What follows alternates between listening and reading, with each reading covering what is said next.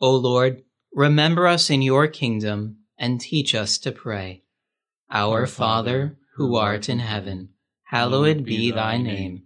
Thy kingdom come, thy will be done, on earth as it is in heaven. Give us this day our daily bread, and forgive us our trespasses, as we forgive those who trespass against us. And lead us not in temptation, but deliver us from evil.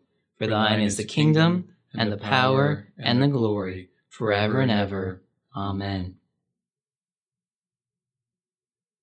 Praise be to the God of Israel, for he has turned to his people, saved them, and set them free, and has raised up a deliverer of victorious power from the house of his servant David.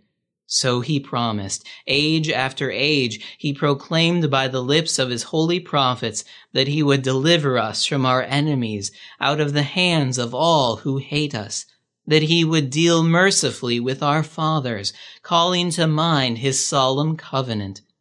Such was the oath he swore to our father Abraham, to rescue us from enemy hands and grant us free from fear to worship him with a holy worship, with uprightness of heart in his presence, our whole life long.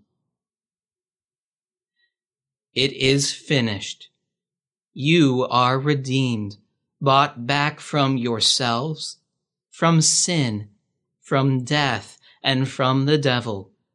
Go, my friends, my redeemed brothers and sisters, go and live.